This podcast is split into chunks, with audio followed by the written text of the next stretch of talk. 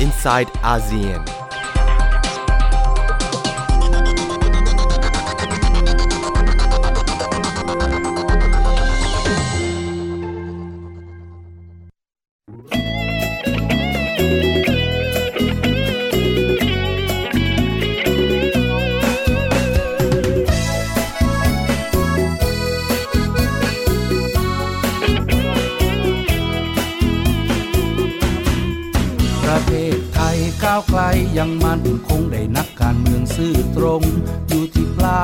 กา ประชาชนต้องไปเข้าคูหาเลือกคนดีเข้าสภาเพื่อพัฒนาชาติไทย นับถึงวันเลือกตั้งครานี้อายุ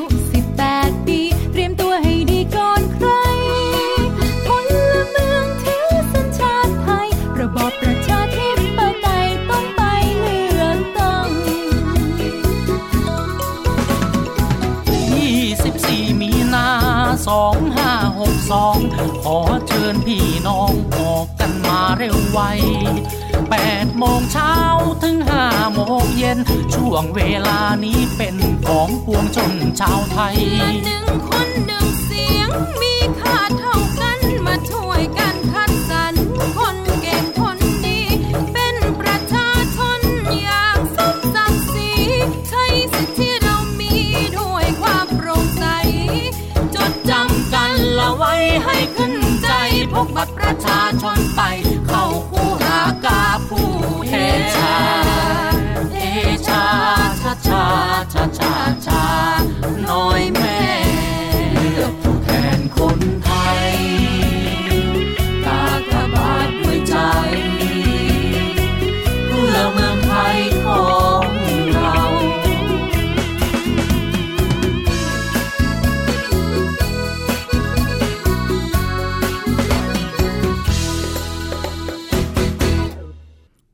สวัสดีค่ะ ขอต้อนรับคุณผู้ฟังเข้าสู่รายการ i n s i ซต์อาเซียน ดิฉันชลันทรโยธาสมุทร วันนี้ทำหน้าที่ดำเนินรายการแทนคุณนัทธาโกมลวาทินในวันพฤหัสบดีที่ 14 มีนาคมนี้นะคะ การเลือกตั้งนอกราชอาณาจักรก็ใกล้จะเสร็จสิ้นลงแล้ว หลังเปิดเลือกตั้งนอกราชอาณาจักรตั้งแต่วันที่ 4 มีนาคมเป็นต้นมาจนถึง 16 มีนาคมนี้นะคะ คณะกรรมการการเลือกตั้งเอง ออกมาให้สัมภาษณ์ว่าการเลือกตั้งเป็นไปอย่างราบรื่น แต่บนโลกออนไลน์และภาพข่าวดูจะเป็นไปในทางตรงกันข้ามนะคะ ตั้งแต่การเลือกตั้งนอกราชอาณาจักรที่มาเลเซียเมื่อวันเสาร์อาทิตย์ที่ผ่านมา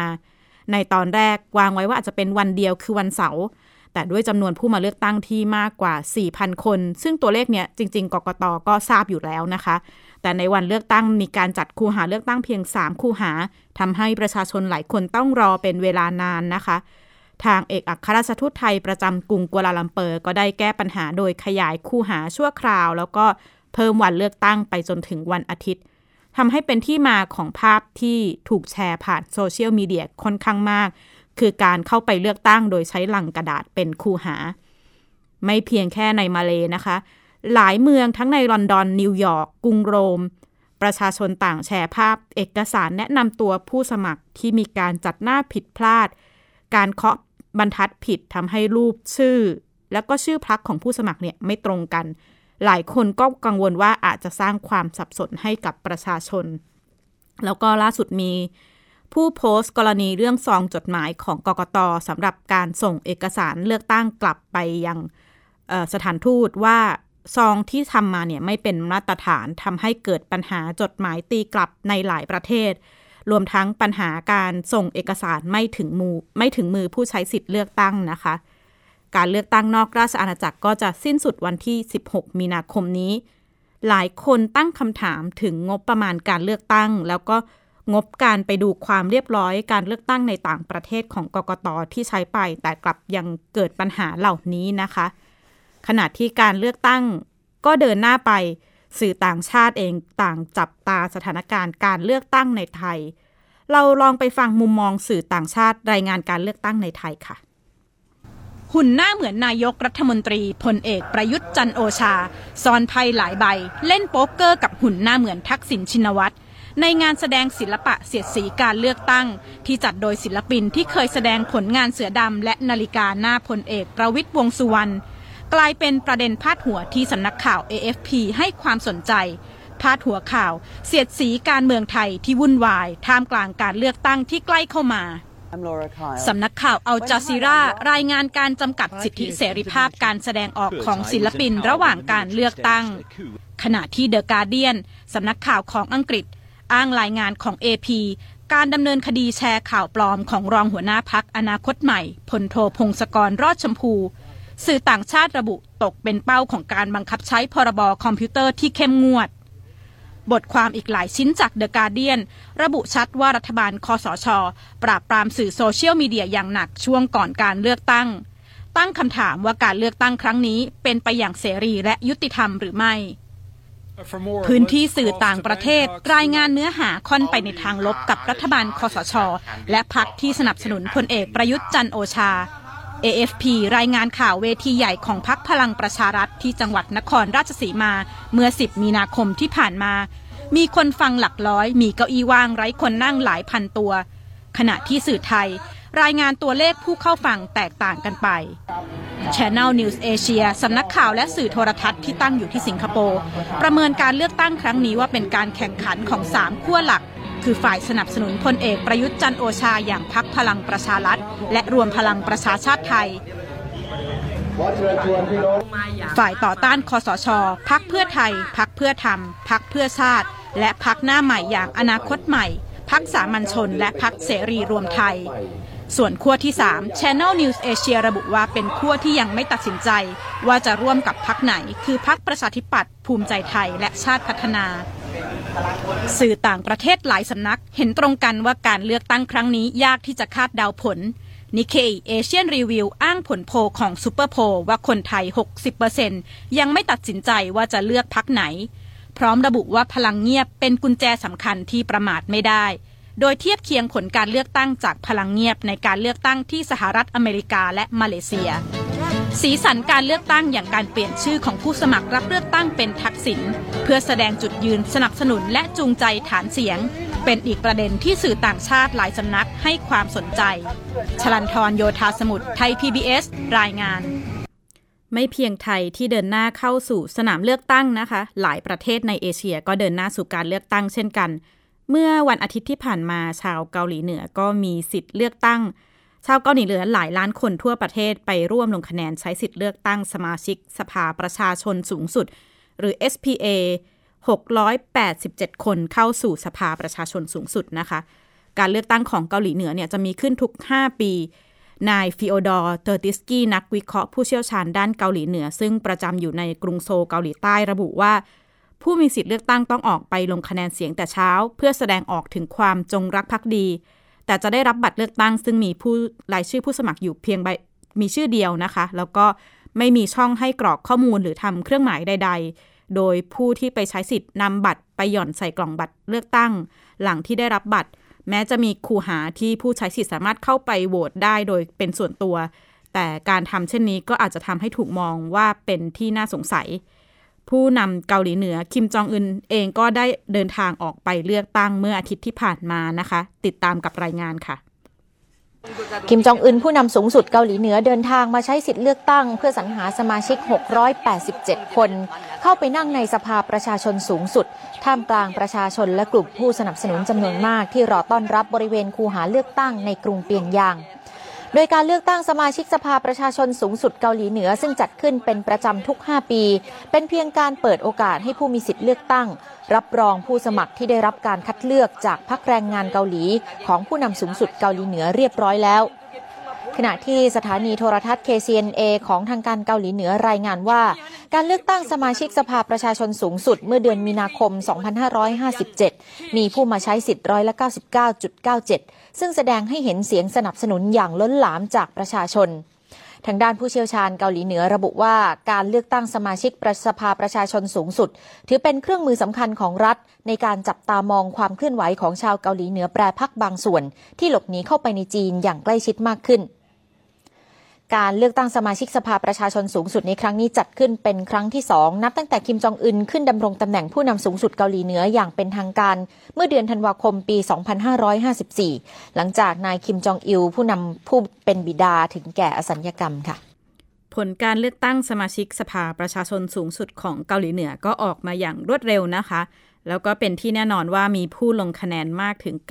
99.99% สื่อเกาหลีเหนือรายงานว่าตัวเลขที่หายไปคือคนที่ทำงานอยู่ในต่างประเทศ หรือทำงานในในทะเลนะคะ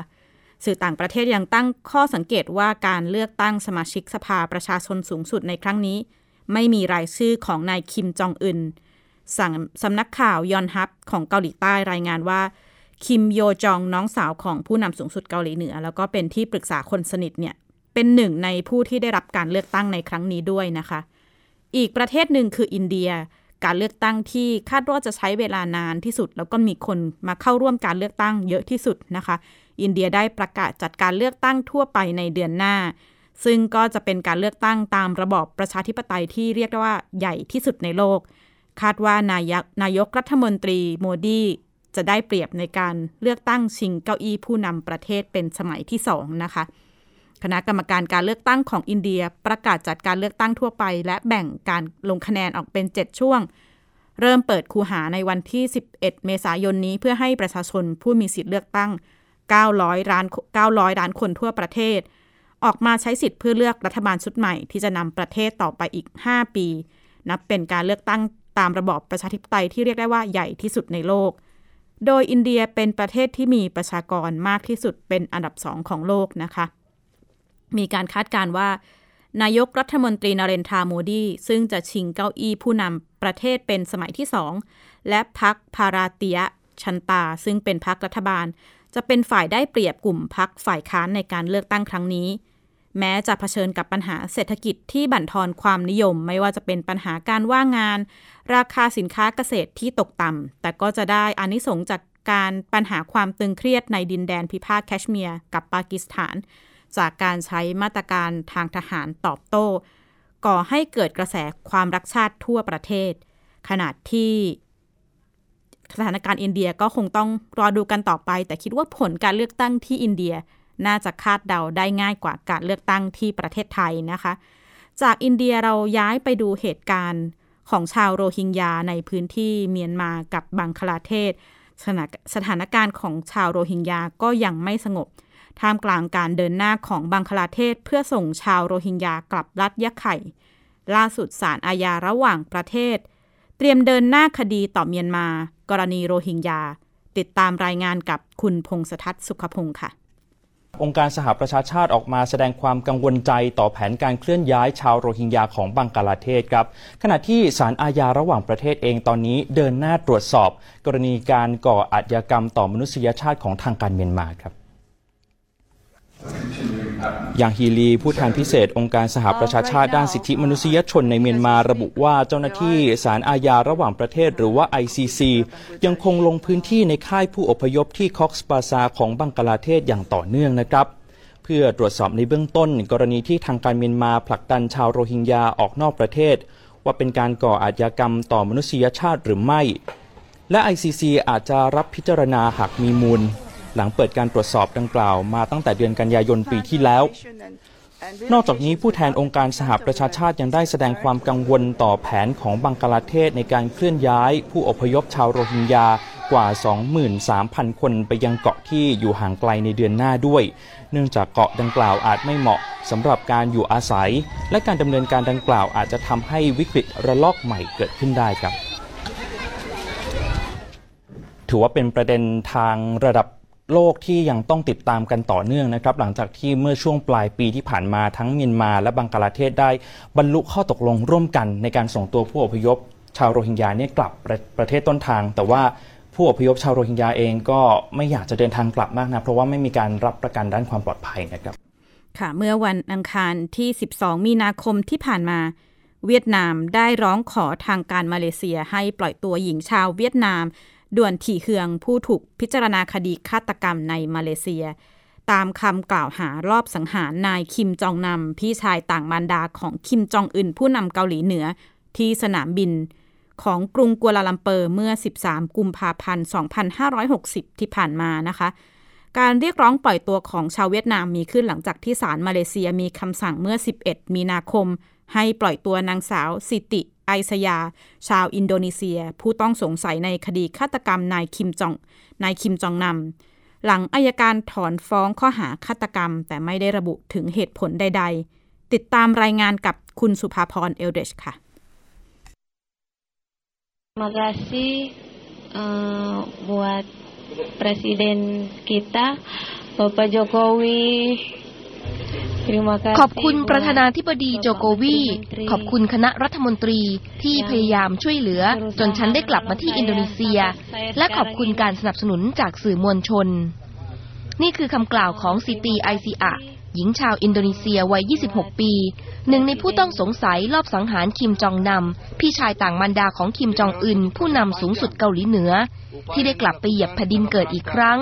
หลังจากศาลมาเลเซียพิจารณาเห็นชอบ ให้ถอนฟ้องและปล่อยตัวเธอ โดยไม่ให้เหตุผลใด ๆ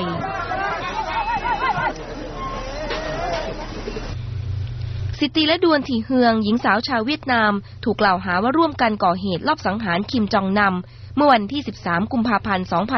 2560 ที่สนามบินกรุงกัวลาลัมเปอร์ของมาเลเซีย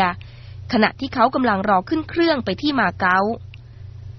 คิมจองนัมเสียชีวิตเนื่องจากถูกป้ายสาร VX สารพิษไร้สีไร้กลิ่น แต่มีฤทธิ์ทำลายระบบประสาทอย่างรุนแรงที่ใบหน้า หลักฐานจากกล้องวงจรปิดแสดงให้เห็นภาพสิตีและดวนถีเฮือง ผู้ต้องสงสัยชาวเวียดนามวัย 30 ปี ป้ายบางอย่างที่ใบหน้าของเขา ทั้งคู่ปฏิเสธทุกข้อกล่าวหา ก่อนหน้านี้สิตีให้การว่าถูกล่อลวงให้เข้าร่วมแผนการสังหาร โดยได้รับค่าจ้างเพียง 400 ริงกิตหรือ 3,000 บาท ให้ป้ายเบบี้ออยที่ใบหน้าของคิมจองนำซึ่งผู้ว่าจ้างอธิบายว่าเป็นส่วนหนึ่งของการถ่ายทำรายการเรียลิตี้แกล้งคนเท่านั้น ขณะที่ดวนถิเฮืองก็ให้การในลักษณะเดียวกัน The uh, prosecution informed the court that ทนายความของสิตีระบุว่า ลูกความของเขามีความสุขมาก เธอไม่คาดฝันมาก่อนว่าจะได้รับการปล่อยตัว พร้อมกับระบุว่าทางการมาเลเซียไม่พบหลักฐาน ที่ยืนยันว่าสิตีมีส่วนเกี่ยวข้องกับการสังหารโดยตรง และเชื่อว่าเธอเป็นเพียงแพะรับบาป โดยมีเกาหลีเหนืออยู่เบื้องหลังเหตุรอบสังหารดังกล่าว upaya yang dilakukan dalam rangka uh, รัฐมนตรีว่าการกระทรวงกฎหมายและสิทธิมนุษยชนอินโดนีเซียเปิดเผยว่า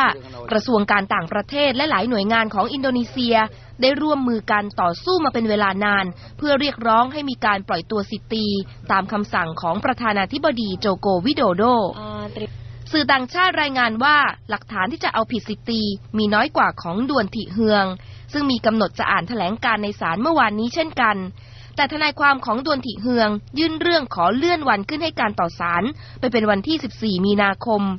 พร้อมกับยื่นคำร้องให้ศาลปล่อยตัวลูกความของเขา และปฏิบัติต่อจำเลยอย่างเท่าเทียมกัน ก่อนที่จะเสียชีวิต คิมจองนำพี่ชายต่างมันดาของคิมจองอึนผู้นำสูงสุดเกาหลีเหนือ ใช้ชีวิตอย่างสุขสบายอยู่ในมาเก๊าแม้จะไม่เคยแสดงท่าทีว่าต้องการสืบทอดอำนาจ แต่เขาก็เป็นที่รู้จักในฐานะฝ่ายสนับสนุนการปฏิรูปประเทศ โดยมีจีนเป็นต้นแบบ นอกจากนี้เขามักจะวิพากษ์วิจารณ์คิมจองอึนกับสื่อต่างชาติอย่างเปิดเผย และเคยกล่าวว่าคิมจองอึนอ่อนแอเกินกว่าจะปกครองประเทศทำให้มีผู้วิจารณ์ว่าผู้นำสูงสุดเกาหลีเหนือ อาจตัดสินใจสั่งสังหารพี่ชายของตัวเอง เพื่อป้องกันการแย่งชิงอำนาจ ขณะที่ทางการเกาหลีเหนือเคยออกมาปฏิเสธว่าไม่มีส่วนเกี่ยวข้องกับการลอบสังหารคิมจองนำและกล่าวหาว่ามาเลเซียร่วมมือกับชาติศัตรู สร้างเรื่องใส่ร้ายเกาหลีเหนือทำให้ต่างฝ่ายต่างขับทูตของกันและกันออกจากประเทศ จนเกิดความร้าวฉานด้านสัมพันธ์ทางการทูต สุภาพรเอลเดรจไทย PBS รายงานกรณีเครื่องบิน Boeing 737 MAX 8 ของสายการบินเอธิโอเปียนตกในเอธิโอเปียเมื่อ 10 มีนาคม เพียง 5 เดือนนะคะ หลังจากเหตุเครื่องบินรุ่นเดียวกันของ Lion Air ตกที่อินโดนีเซีย แม้ยังไม่สามารถระบุสาเหตุของอุบัติเหตุได้ แต่หลายสายการบินตอนนี้ระงับการใช้เครื่องบินรุ่นดังกล่าว แล้วก็หลายประเทศ ประกาศห้ามเครื่องบินรุ่นดังกล่าวบินผ่านน่านฟ้า วันนี้สำนักงานการบินพลเรือนแห่งประเทศไทย ก็ได้ออกคำสั่งไปยังสายการบินไทยไลออนแอร์ ยุติการทำการบินโดยใช้เครื่องบิน Boeing 737 MAX 9 ในทุกเส้นทางเป็นเวลา 7 วัน ตั้งแต่ 14 ถึง 20 มีนาคมนะคะ ขณะที่ 44 ประเทศทั่วโลก เช่น สหภาพยุโรป ออสเตรเลีย จีน ประกาศห้ามใช้เครื่องบิน 737 MAX บินเข้าออกหรือผ่านน่านฟ้าของประเทศ ด้วยเหตุผลด้านความปลอดภัยส่วน 11 ประเทศ เช่นอาร์เจนตินา อาร์เจนตินา บราซิล แคนาดา เกาหลีใต้ ยังไม่ได้มีคำสั่งห้ามเครื่องบินรุ่นนี้บินเข้าออกหรือผ่านน่านฟ้าของประเทศ แต่ว่าสายการบินของประเทศนั้นๆเนี่ยได้ประกาศระงับใช้เครื่องบินรุ่นดังกล่าวนะคะ บางสายการบินก็ยังมีการใช้งานเครื่องบิน Boeing 737 MAX ต่อไป แต่ว่าระบุว่าจะติดตามความปลอดภัยอย่างใกล้ชิด เช่น American Airlines Southwest Airlines ของสหรัฐอเมริกา แล้วก็ WestJet ของแคนาดาค่ะ ในไทยเนี่ยมีเพียงไทย Lion Air ที่ใช้เครื่องบิน Boeing 737 MAX 9จำนวน 3 ลำนะคะ ในวันที่ 13 มีนาคมไทย Lion Air ก็ได้ออกแถลงการยกเลิกการทำการบินด้วยเครื่องบินรุ่นดังกล่าวชั่วคราว ตั้งแต่ 14 มีนาคมเป็นต้นไป โดยจะนำเครื่องรุ่นอื่นมาทดแทนนะคะ แม้จะไม่ได้มีการระบุสาเหตุยังไม่ได้มีรายงานถึงสาเหตุที่เครื่องบิน Boeing 737 ตก แต่ก็คนก็สังเกตว่ามีเหตุการณ์ที่ปัจจัยที่คล้าย ๆ กัน เช่นเป็นเครื่องรุ่นรุ่นใหม่รุ่นเดียวกัน หรือว่าการบินในสภาพที่อากาศปกติ แล้วก็มีอีกปัจจัยที่ไม่ได้รับการกล่าวถึงมากนัก คือความเป็นไปได้ของการก่อการร้ายค่ะ แล้วก็นี่คือทั้งหมดของ i n s i ซต์อาเซียนวันนี้ พบกันใหม่ในวันพฤหัสบดีหน้า ดิฉันชลันทรโยธาสมุทรขอลาคุณผู้ฟังไปก่อน สวัสดีค่ะ